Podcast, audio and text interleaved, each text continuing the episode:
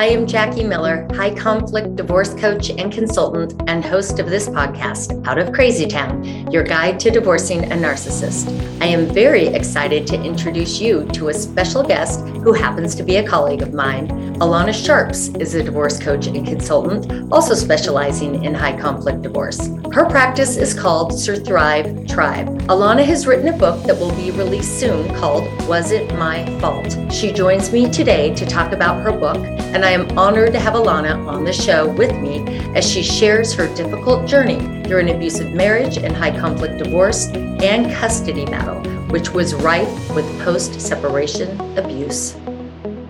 Hello, Alana Sharps. Thank you so much for joining me today on Out of Crazy Town, your guide to divorcing a narcissist. Thank you so much for having me. I'm so excited to have you on the show today because I've already alluded in, in the intro uh, to the fact that we are actually colleagues. That's right. We sure are. So we've both been through our own difficult journey, and uh, which brought us to where we are, being high conflict divorce coaches and consultants. And I'm so excited that you have continued your journey on to writing a book. That's right. I felt like sharing my story helps to increase awareness about narcissistic abuse, and that I can help other men and women out there. Absolutely. I'm I'm so happy that you've done that because there is no such thing as getting too much support or validation when you've been through something like what we've been through. So I think it's fantastic. Yes. Yes. And I feel like people don't talk about it. And we need to talk about it so that we can get the resources that we need to actually fight these battles, especially when we're in family court and we're going through a divorce or a child custody battle with a narcissist. Yeah. So is that why you wrote the book? It's actually not why I wrote the book at all. The book actually started out as therapeutic journaling for me. And during the process of doing the journaling, I started sharing my story with others. And they started asking me questions like, what steps did I take to get out? And how was I handling the financial side of things post separation?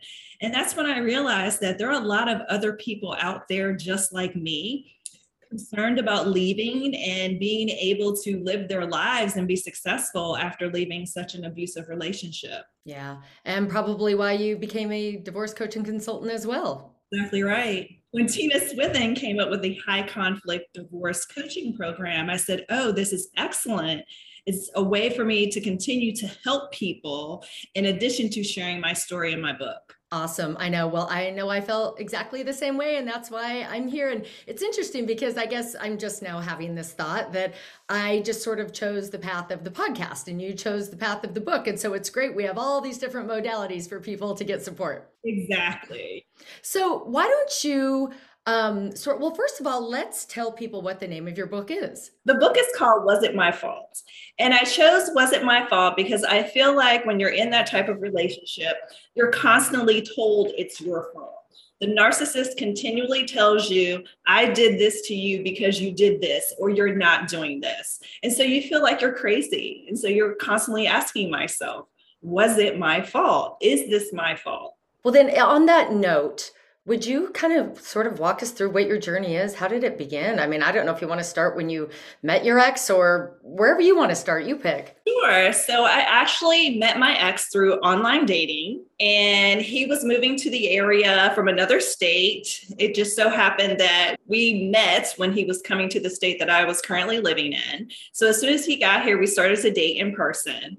On our first date, I felt like he was my soulmate. It seemed like we had so much in common, down to favorite movies, favorite music, our goals in life. He was like the perfect person.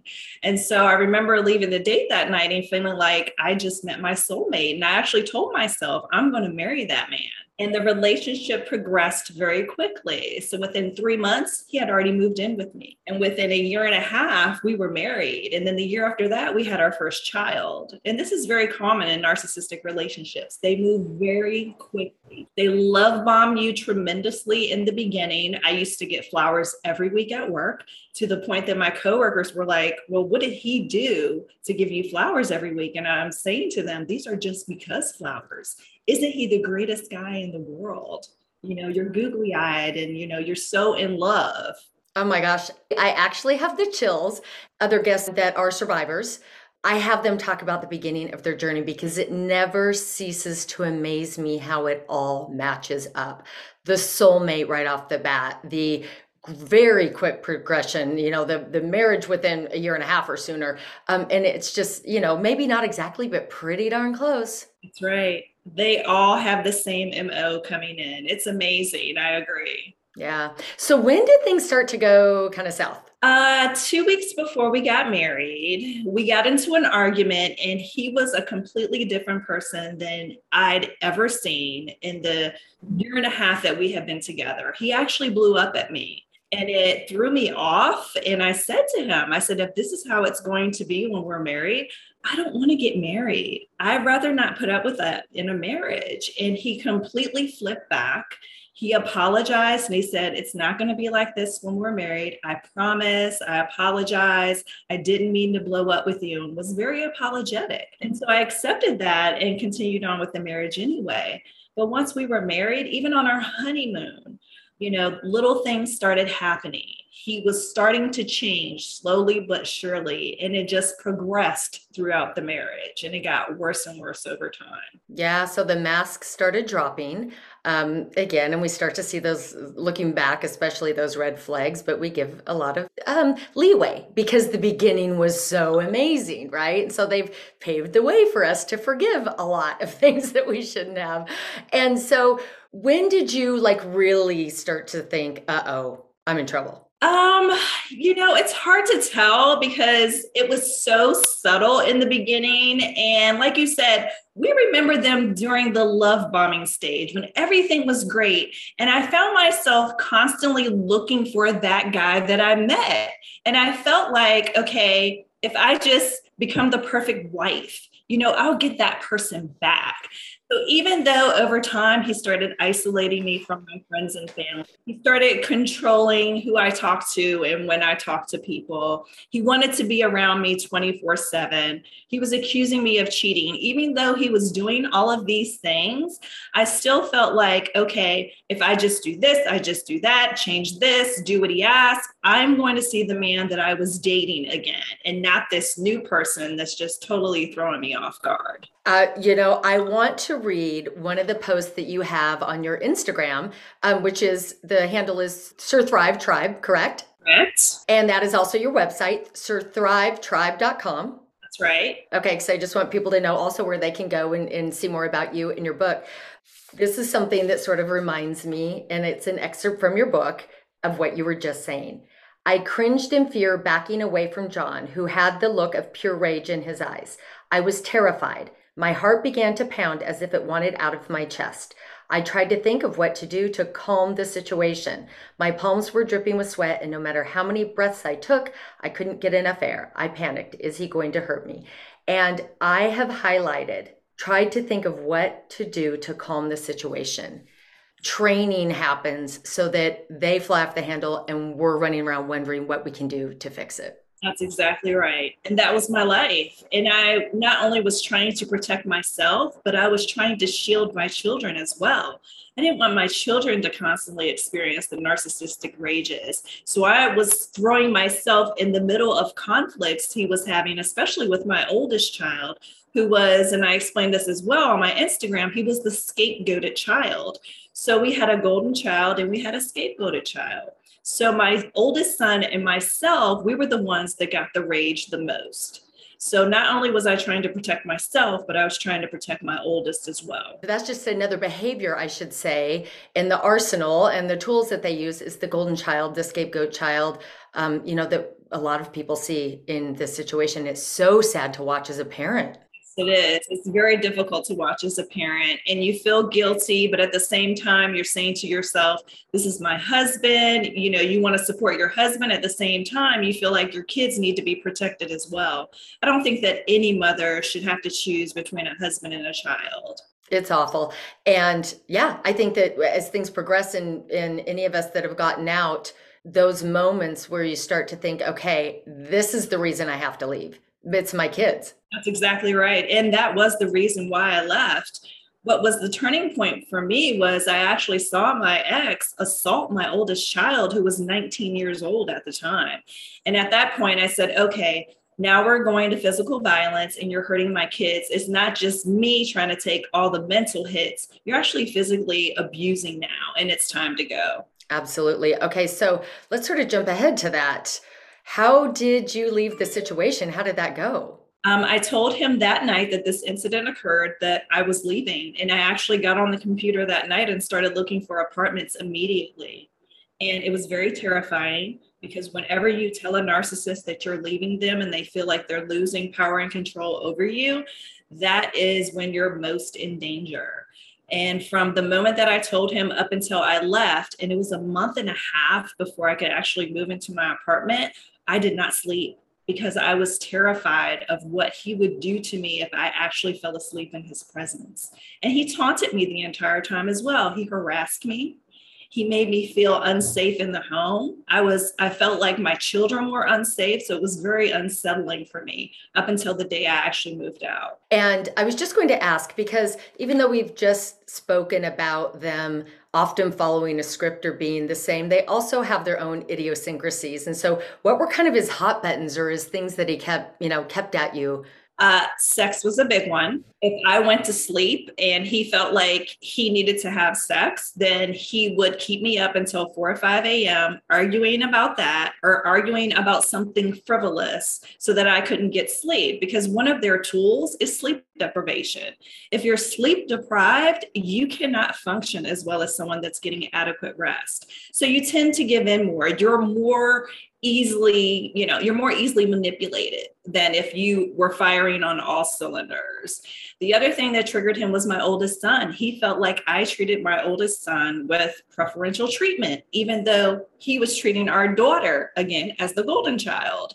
So whenever I stood up for my son or tried to protect him, then he would rage at me. So anytime he didn't get his way or he felt like he was entitled to something and I bucked him or went against him, it set him off.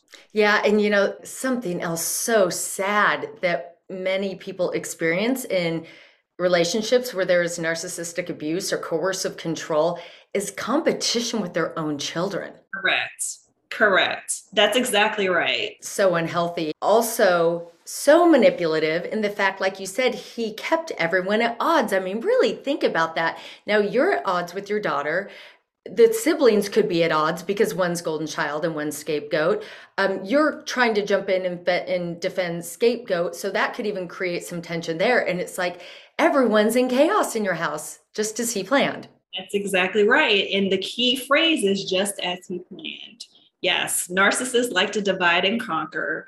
And he doted on my daughter my son was the scapegoat and then he's also you know mentally abusing me the entire time. And we were all at odds. My kids didn't feel like they could come talk to me about anything.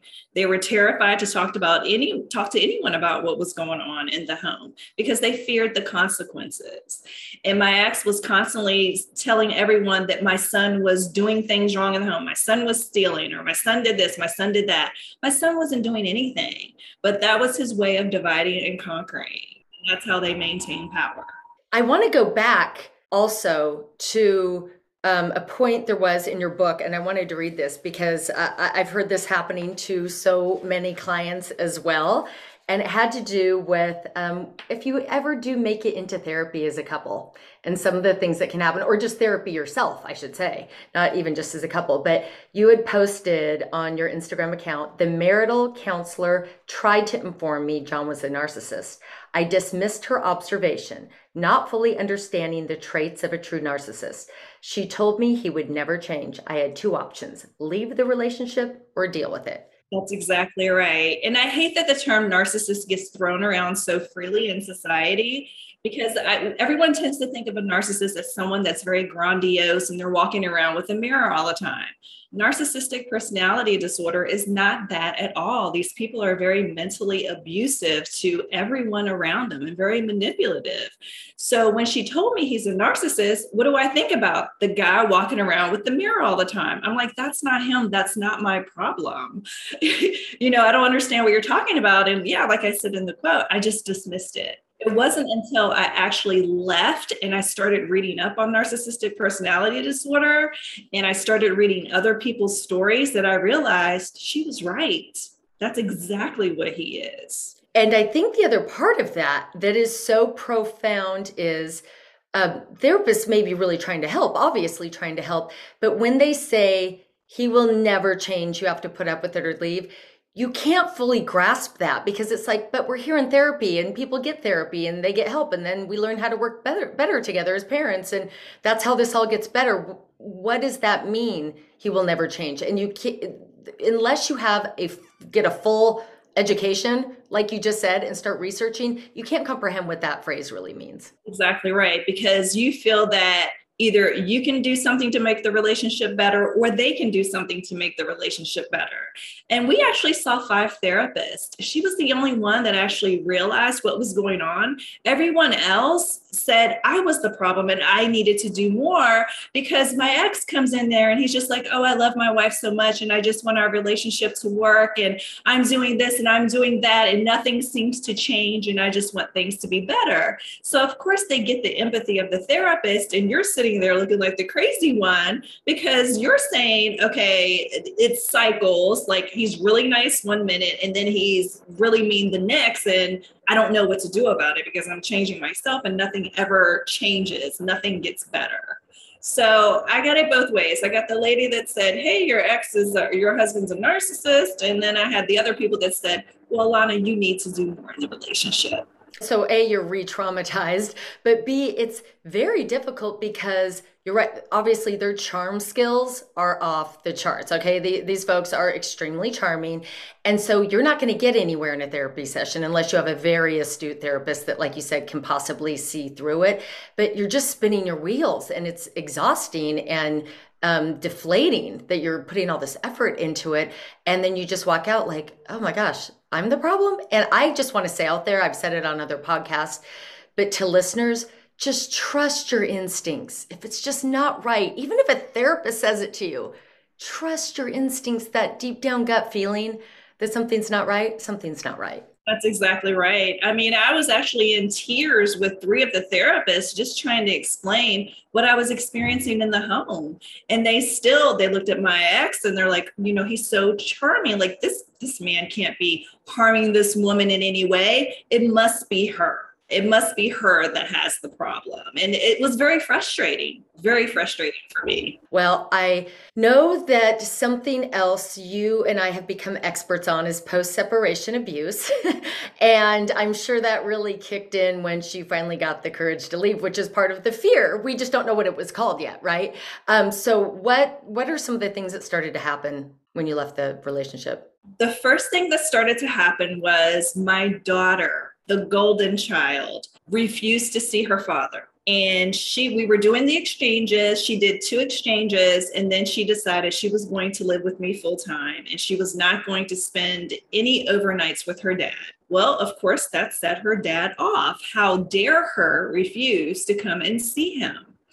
And so he filed a child custody lawsuit against me, citing parental alienation because my daughter can't make that decision on her own. So it has to be her mother influencing her not to see me. When my daughter was actually having severe anxiety, severe depression, she asked me to see a therapist and she specifically said, Mom, I do not want dad to come. As soon as she said she didn't want her father to be there, I knew something was wrong. And so I immediately made an appointment for her to see the therapist. But of course, dad being dad, dad came to the appointment anyway against her wishes. And I always like take a breath when I hear clients say, my child no longer wants to see him, wants to have anything to do with them. And I'm like, okay, we need to brace for impact on the parental alienation um, claim because that's what's coming down the pike. And as you know, there are even studies out now that prove that the abuser uses this as their defense um,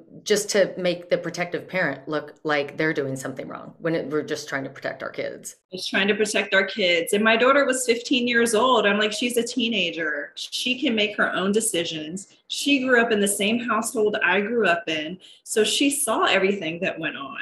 I don't need to influence her, nor would I ever influence my daughter not to see her father.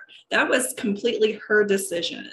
But you know, of course, like you said, the narcissist uses that as a tool. How dare you not want to see me? I think it's double pronged too. It's like, A, their ego can't take that a child has just basically made it public that they want nothing to do with them. So there's that. And then obviously the now they're losing control of another, you know, person or family member in their life. And so the rage is next. Yes. Yeah. The smear campaign. I mean, he spoke to everyone trying to get them to produce affidavits against me because he had to build his case. He had zero evidence. And everyone that he approached refused to write an affidavit going against me. I'm glad to hear that. That is a plus because you're right. You never know how the case is going to go down and who might fall in line behind them or believe they're garbage. But yes, again, another spoke on the wheel of the post separation abuse is definitely the smear campaign, um, enlisting the flying monkeys to go do their dirty work.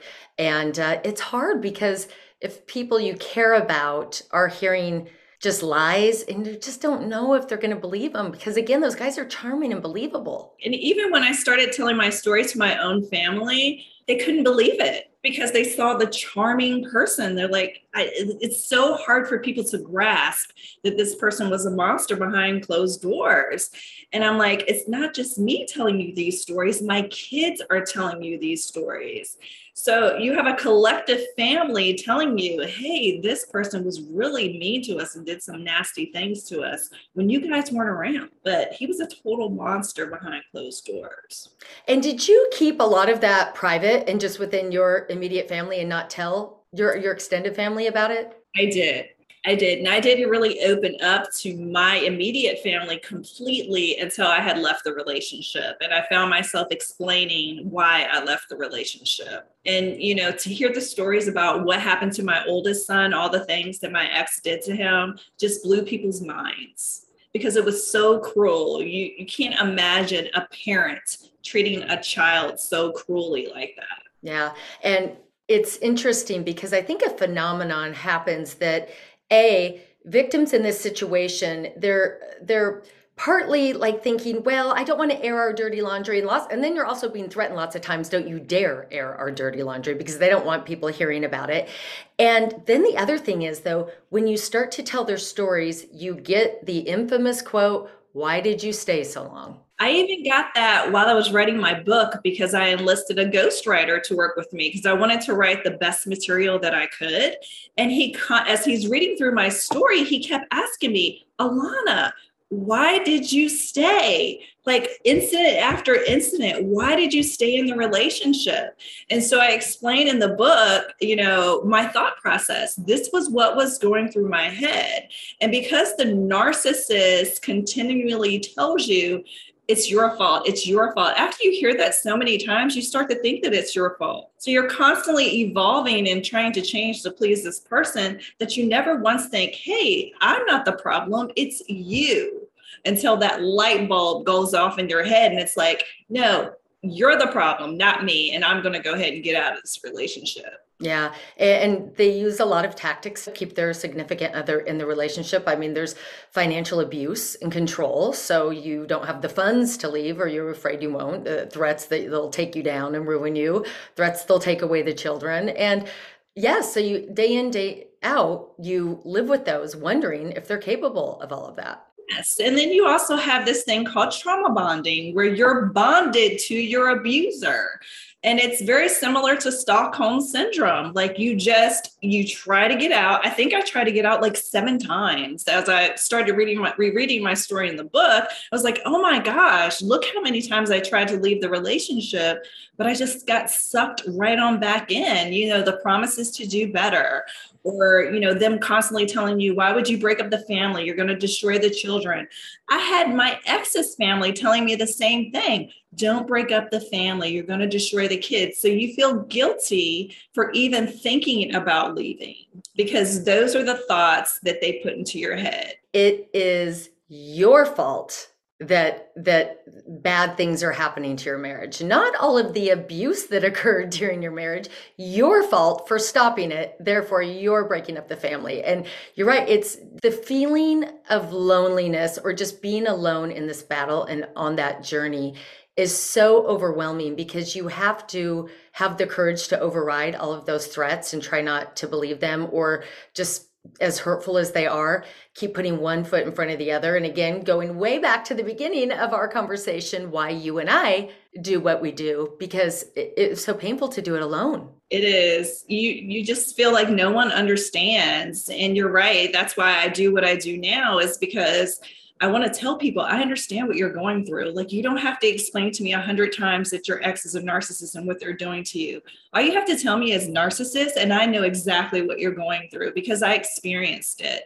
And I feel like people light up when you tell them, I understand and I've gone through it. It's like a sigh of relief comes over them because they don't have to constantly explain and you know feel like they're crazy and not being believed. Validation a huge part of it. Um, i could have i still can't get enough validation i swear. I know that you have so many other stories in your book. I'm not going to let you tell all of them because i want everyone to read it and and hear for themselves. But there's going to be validation in every story i'm sure. That's right and you, you know that my daughter being the golden child he actually turned on the golden child but i'm going to leave that story for the book. Oh okay. Yeah that is a good one. And i also feel like you know the ones i still share one child with him now that's going back and forth but just having the different parental perspective in my home versus what's going on in dad's home i can always already see a change within my youngest child. Mm. and i tell my clients you know my oldest is 22 my middle is 18 and my youngest is 13 13,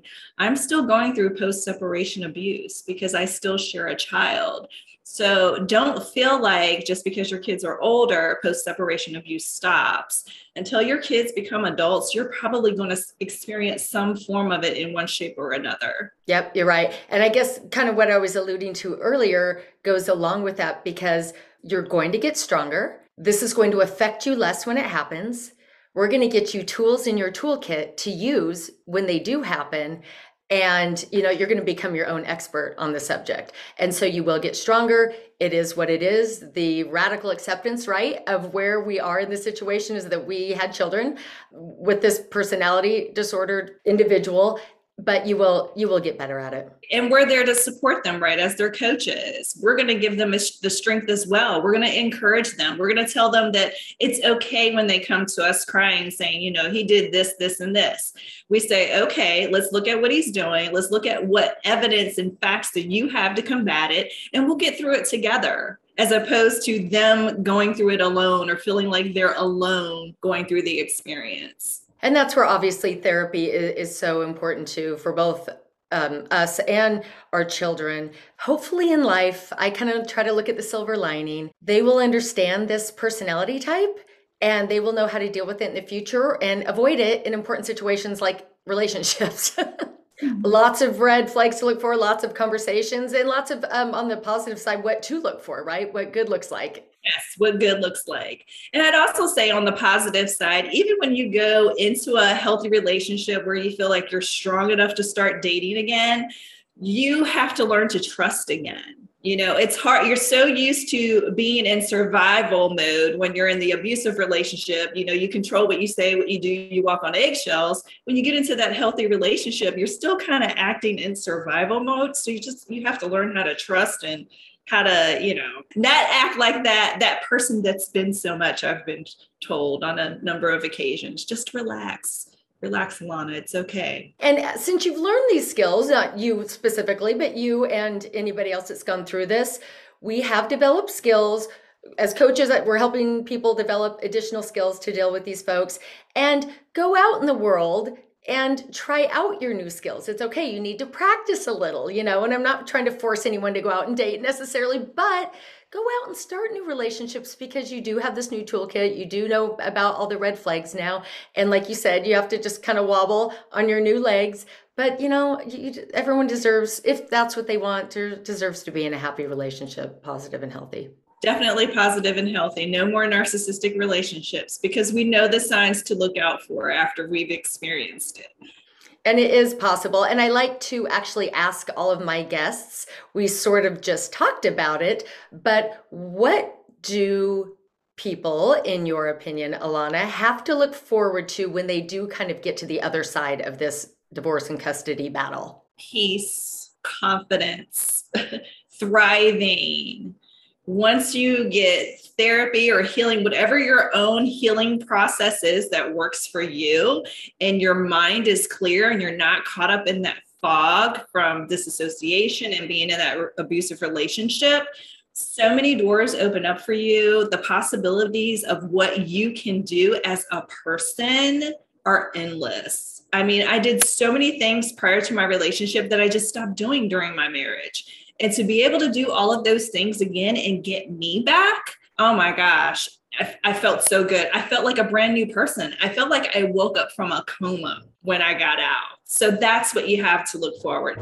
There is a light at the end of the tunnel. Yes. And, and that's really what I want people to know. And that's why I do the podcast and have experts on and have survivors on like you I want them to know there is a light at the end of the tunnel. There is a support system out there waiting to help you.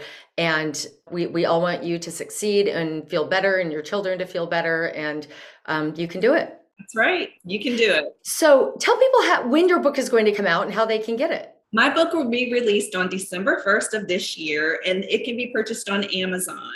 On my website right now if you want to keep up with the updates on the book if you go to thrivetribe.com slash book i can collect your email address and keep you updated on when the book's available. That is so exciting. I am so happy for you. I'm so happy that you wrote the book. Again just to give everyone the validation the information uh, that they need and it again it is called was it my fault? So i'm very much looking forward to it coming out alana. Thank you so much. And thank you for having me on. I'm very honored that you came on the show. So please take care. I'm going to check in with you, keep me posted as to how the book's going. But again, thank you for joining me. I really appreciate it. Thank you. Okay, thanks. Bye bye. Hi, this is Jackie Miller. Thank you so much for joining me on Out of Crazy Town, your guide to divorcing a narcissist. Hey, go visit my website at jackiemillercoaching.com, click on the shop page, and buy your Power Statement Workbook. This is a workbook and video that will walk you through how to build your Power Statement. This is a fantastic tool if you are going through a custody evaluation or writing a declaration or even just getting ready to go to court. This Power Statement will help you present to court professionals such as custody evaluators, judges, even your own attorney, so that you can tell your truth and unmuddy the waters as to who the real high conflict person is in your case. Go ahead and put in podcast 10 to get a 10% discount off your workbook. Thank you again for joining me.